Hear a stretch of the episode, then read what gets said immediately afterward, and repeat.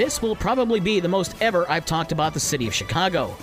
Chicago Blackhawks fans probably will have some very mixed feelings about yesterday. They can either look at it as the start of another dark area in team history or the start of a rebirth. Either way, it was a franchise altering day for the Hawks. It started on Thursday morning with the trade of leading goal scorer Alex DeBrincat to the Ottawa Senators, giving Chicago the seventh pick in last night's draft, which was used to take defenseman Kevin Korchinski from Seattle of the WHL.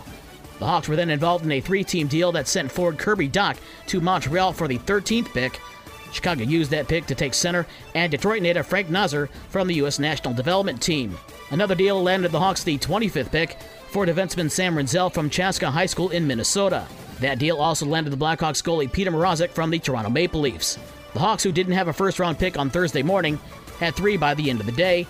As for Detroit, Red Wings general manager Steve Yzerman kept his trend of going slightly off the board when he picked center Marco Kasper from Sweden with the 8th overall pick.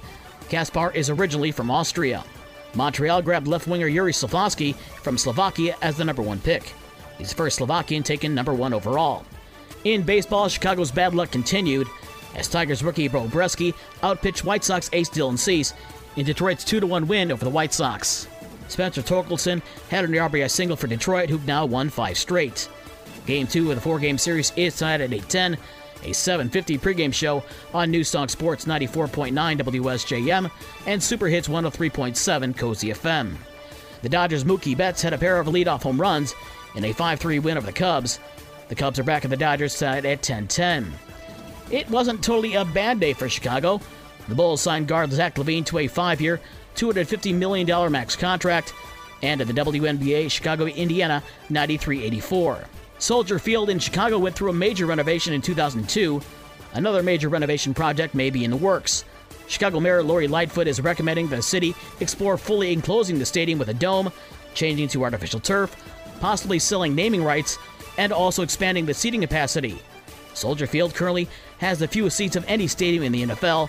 The hope is to try to keep the Bears from moving to the Chicago suburbs and possibly giving Chicago a chance to host a Super Bowl or NCAA Final Four.